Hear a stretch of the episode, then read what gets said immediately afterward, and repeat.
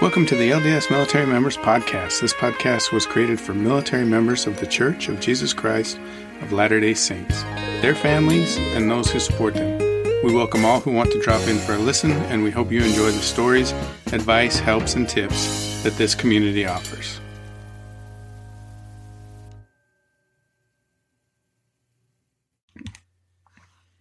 Hello, everybody, and welcome to the podcast. This week, I wanted to talk a little bit about some of the feedback we've gotten, um, a lot of good feedback, uh, especially towards the guests who have come on and shared some of their experiences and some of the information that they have, um, what with real estate, homeschooling, um, different locations, um, just their experiences in the military. And one of the questions that keeps coming back up is, is with the good feedback, a lot of people said they'd be happy to come on to the podcast and share their experiences, but they don't feel like they have much to share.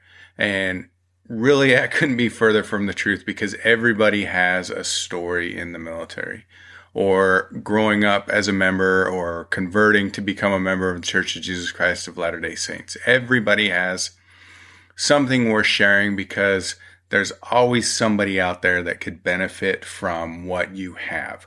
So whether you want to talk about your favorite duty station or a challenging time you had in the military, your job, um, your career in the military, how you support military members, um, an experience that you had converting while you were in the military or or ROTC, whatever it is, somebody out there would love to hear you share your your experience. So I want to invite everybody to come on and do that. You can reach out to me, uh, send me a, a, direct message in the group.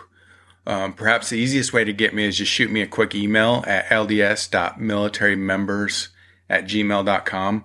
So please come on and share. Um, it's just a podcast for the group, but everybody loves to listen um, to different experiences in the military because they are finding their, their way through it um, oftentimes on their own, and they could use a little bit of uh, feedback on what others have experienced.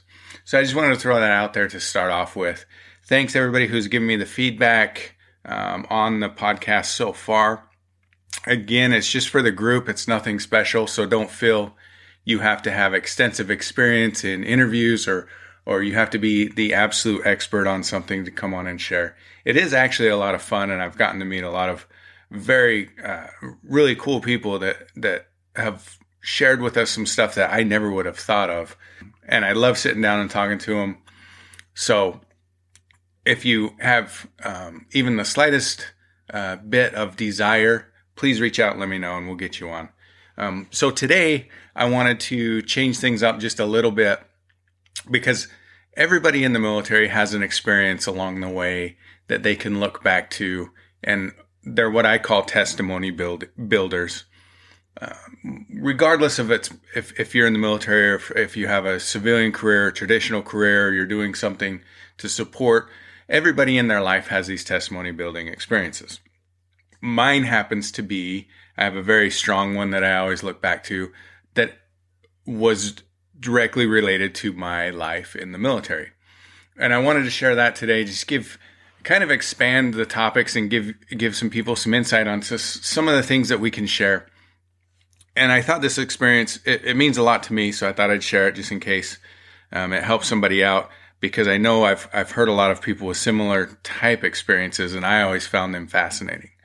So this happened to me and my family. So I hope you enjoy it, or hope you enjoyed listening to it, and, and perhaps you get something out of it. Um, so back in 2008, me and my family were stationed in Mildenhall, England. And I was enlisted, young enlisted uh, Air Force member. So we didn't have money um, pouring out of our pockets and our wallets. Uh, we had enough, but not a lot to spare. So for a family of five, going back home to visit family was quite the ordeal. There was a lot of money uh, that would have to be saved up. Um, I, I had to leave, right? That's the easy one to come by, but five plane tickets from England back to Utah can be quite quite expensive. So I had a I had a deployment coming up. I was going to be deploying to Iraq. And we wanted to go visit family before I did. And so, without a whole bunch of money to buy the plane tickets, we looked into the possibility of taking a hop or going going space A on a military aircraft. Fortunate for us, being stationed at a at a, a Mildenhall, they have the KC-135s, and these are the uh, air-to-air refueling aircraft. So anytime one of those flies, there's usually space available for civilians, military members and their families to fly fly Space A.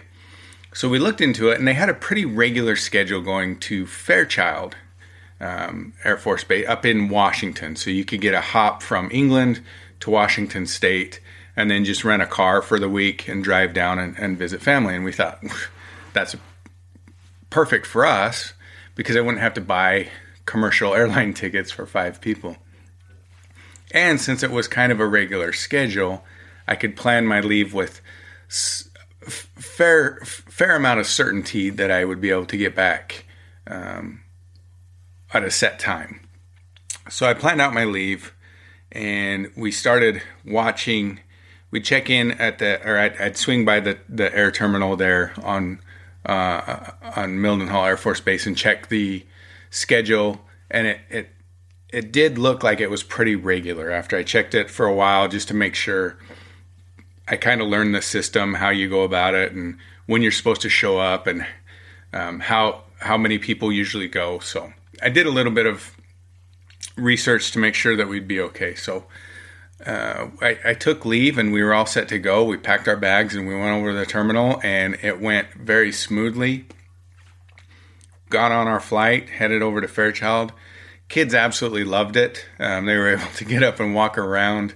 Um, the crew was great. They took them down and let them see out the windows at the bottom of the aircraft. That the uh, the crew usually lays down there so they can operate the boom when they're refueling the aircraft. So my kids got to see the icebergs and and everything while we were flying over. So it was it was an incredible experience for them. They really enjoyed it.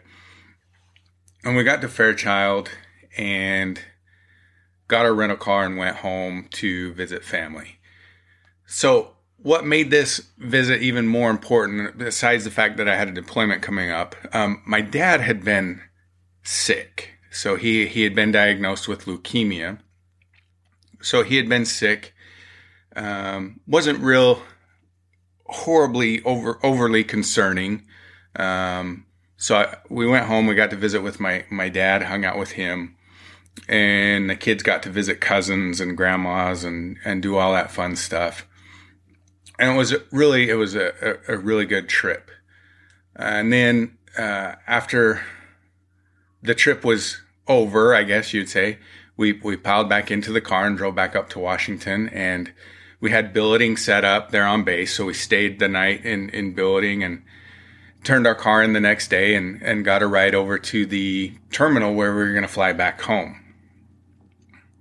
Well, we we waited in the terminal. We bought our little um, the lunches that you, you, sometimes they have available to buy, so you can have food on the plane and whatnot. And there waiting for for the time to come. So um, they came out and they got us, and we we all went and we boarded uh, the plane. There was two other families aside from us making their way back over to to Mildenhall, and we settled in on the plane into the little jump seats on the side, and we waited and we waited and we waited, and it, it soon became obvious that there there was something going on um, we didn't leave on time. And, it was maybe an hour, hour, maybe it could have been even two hours. It seemed like forever. We were sitting on this plane waiting to go. And then finally, one of the crew members came back and they said, unfortunately, uh, there is a problem with the aircraft. Now, the plane and the crew um, were able to fly but the problem was to the effect that they couldn't take passengers. So the mission was still going to go, but we all had to get off the plane and we didn't have a ride back. So that was the first um, signal to me that this trip just got interesting, right? Um, so my options at that point, I started thinking about everything. I'm going to have to come up with um, five commercial plane tickets, which I can't afford. Um, we don't have a room for tonight. We don't even have a car to leave the terminal. So uh, I started getting a little anxious. What am I going to do? So we got down off of the plane and back into the terminal, and people started making phone calls for making arrangements, finding rental cars, um, doing whatever they could. And we, fa- we through making the phone calls, we all realized that there was no rental cars available. People couldn't find rental cars unless you wanted to pay, you know, for the big family suburban, which was a little out of my price range. Um, but there, there was really no rental cars. And then shortly after that, we found out there was no billeting. Uh, billeting was full for the night, so there was there wasn't even a place to stay on base. So I didn't have a car to get off base. Um, didn't have money to rent a suburban for the week. Um, so I, I didn't know what I was going to do. And we started getting frustrated, uh, me especially, trying to take care of everybody. I for sure wasn't looking forward to trying to round up some money to, to, to buy the plane tickets, e- even if I had it. Um, so I started getting frustrated. And of course, when, when in, anytime you get frustrated, you always start praying. And so I had that prayer running through my, through my mind for help. And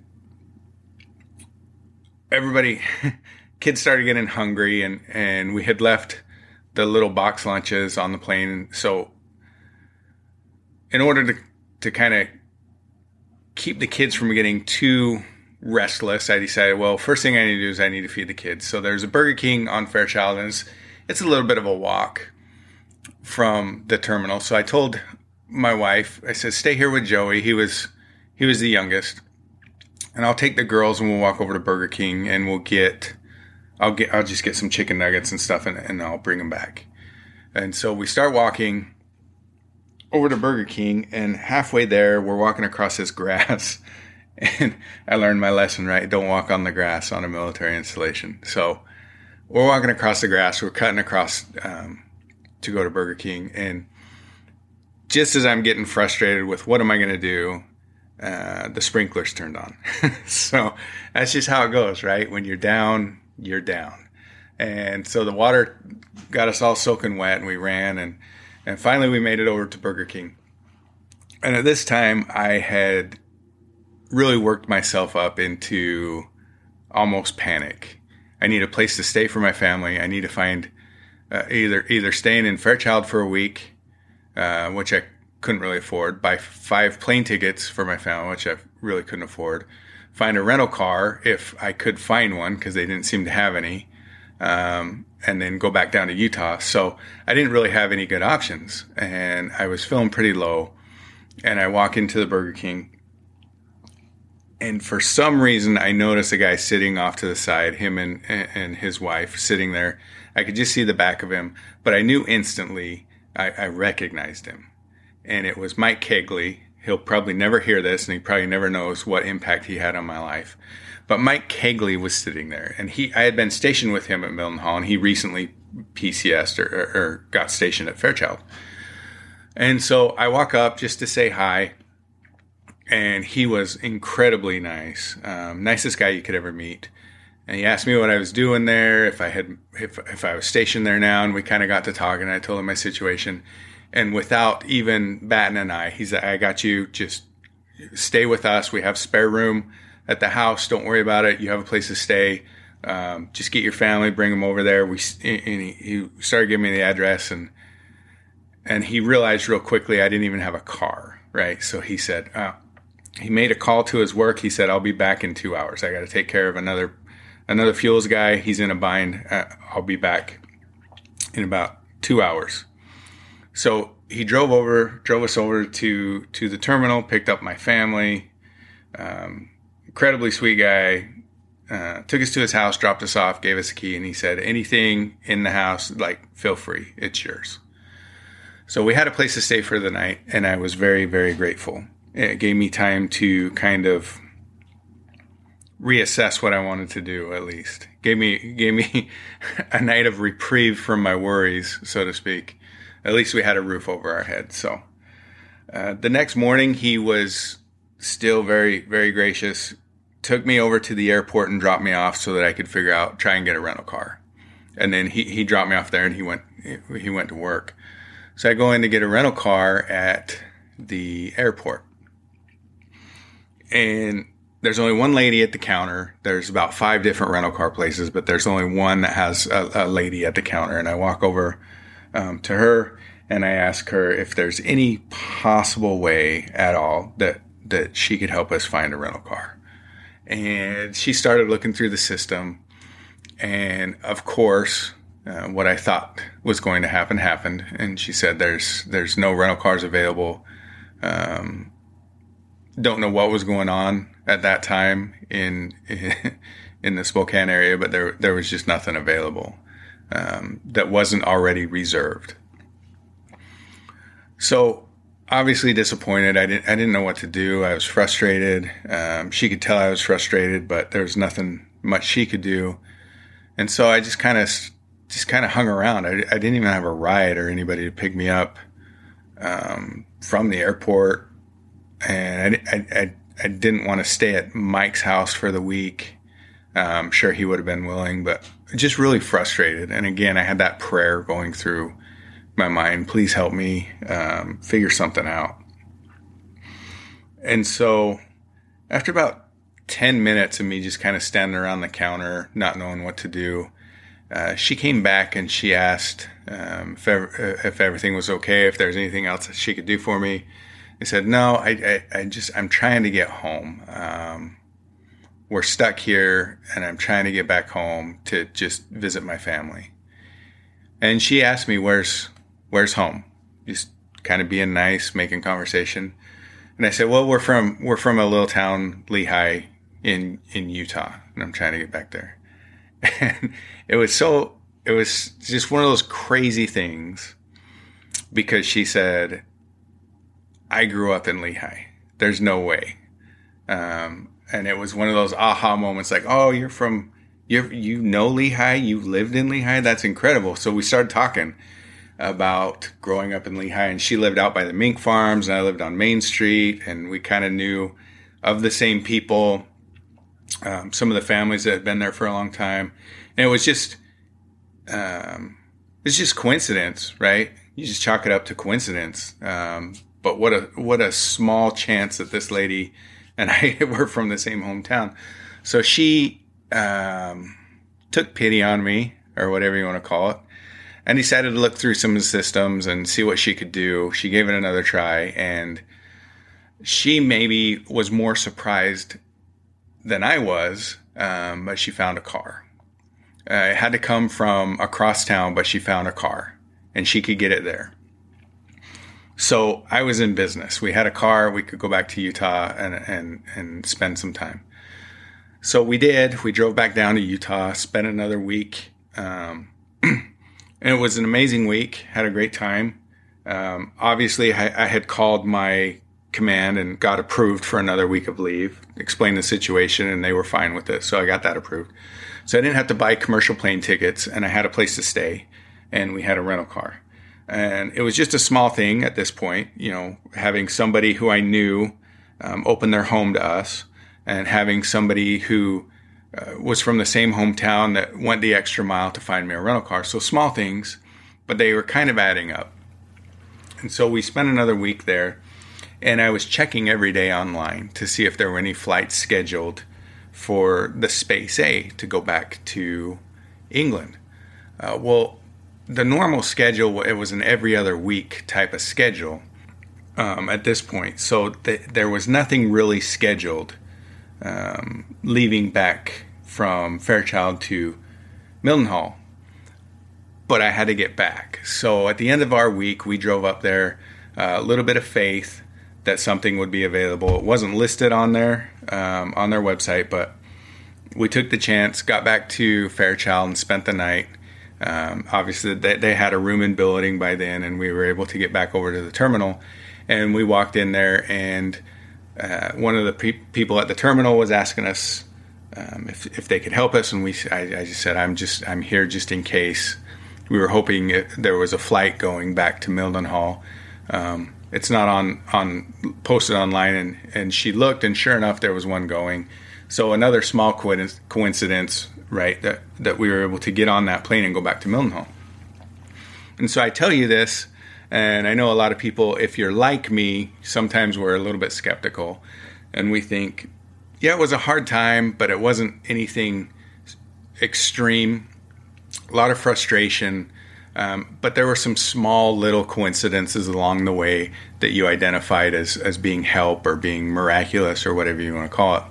Um, to me, it meant a lot. To me, I, I, saw some help being given to me that um, was, I would say, you know, specifically for me from from my heavenly Father.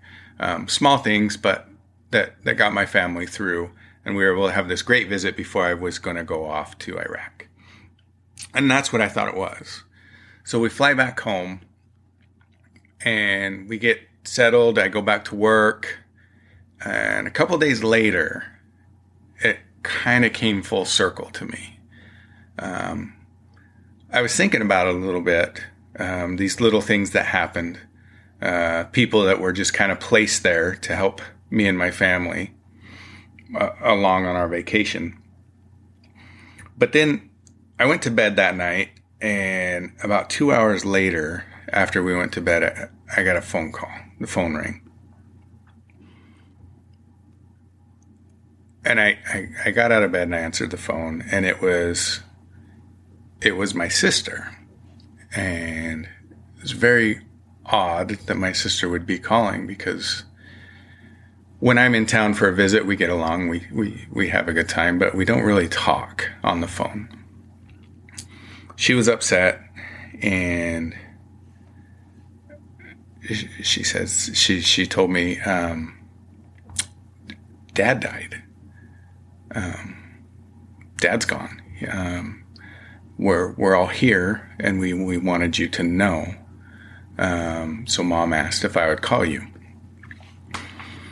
So I did all the things that you're you're supposed to do. I, I told her she, you know, I, after talking to her for a little bit, I told her, I asked her to please call the American Red Cross, let them know that one of my family members had died, and give them the information. Um, I waited till the next morning, um, I knew there was nothing that could be done at that at that moment. So first thing when I woke up, I called my first sergeant and and my leadership and let them know.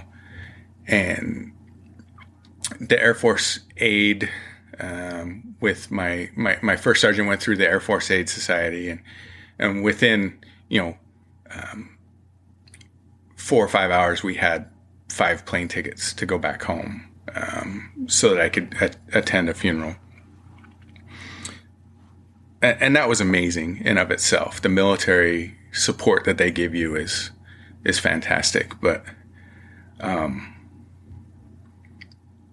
I, I, I realized um, that day that those small little things that happened on my trip home to visit family.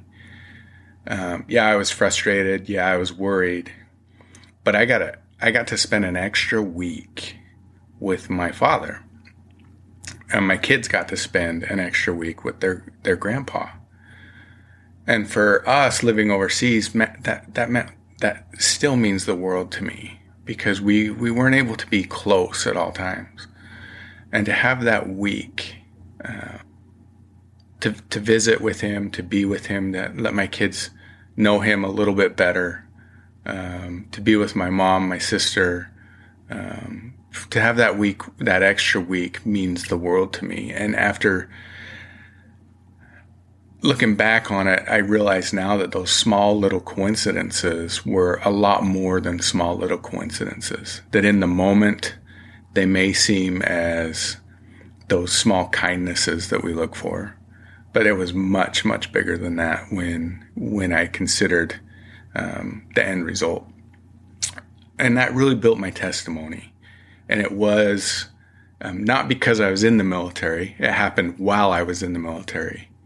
Um, but those people I met along the way who had been placed there and how Heavenly Father worked through those people that I knew or that were around me or um, that I had that connection with to see how He selects people to help us along the way, even just for a moment.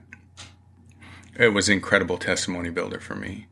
And that's something that I will always look back on throughout my entire life. And I can focus on that when times are hard or maybe when I'm doubting or struggling a little bit with my faith. That's one of those things that I can build back from because it was so meaningful to me and meaningful to my kids and, and, and our family. So I wanted to share that experience with you because, um, yeah, the, we, we share with the group stuff like like buying and selling homes or how how the schools are at a specific duty station or what our job is. And those things are so fun and they're interesting.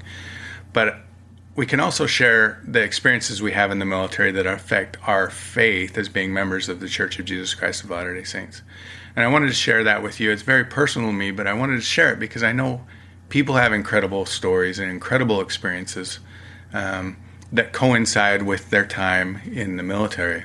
Whether it's a, a conversion story or whether it's, a, a, in my case, visiting, having a chance to spend time with a sick parent. Um, whatever it is, if we're willing to share those things and we're comfortable sharing those things, then others can maybe look back on their experiences and see how meaningful they really were to them. Um, when at first glance it looks like those small coincidences, um, but really they were they were actually quite large miracles in their personal lives. So again, I want to thank everybody for the group. It's been amazing. It still continues to be amazing. Everybody has contributed. There's never been any any challenges in the group. It's always been good, uplifting, and supportive. So I want to take that take an extra uh, extra time now just to a big thank you to everybody who's contributed and everybody who's just been a member. Um, again, I hope you enjoy the podcast. I'm looking forward to having a lot more people on to share their experiences. And with the shiny new coins we got out, that's a great uh, thank you. I hope I hope you guys are, uh, can appreciate those um, as a way to say thank you again for your contributions and your willingness to share and help others along their military career and their their belonging to the Church of Jesus Christ of Latter-day Saints. So, as always, until next episode, thank you for listening. That's it for this episode. Thank you all for joining us. And if you want to come on the show or know someone you would like to hear from, please shoot us an email at lds.militarymembers at gmail.com. So until next time, stay safe and thank you for your service.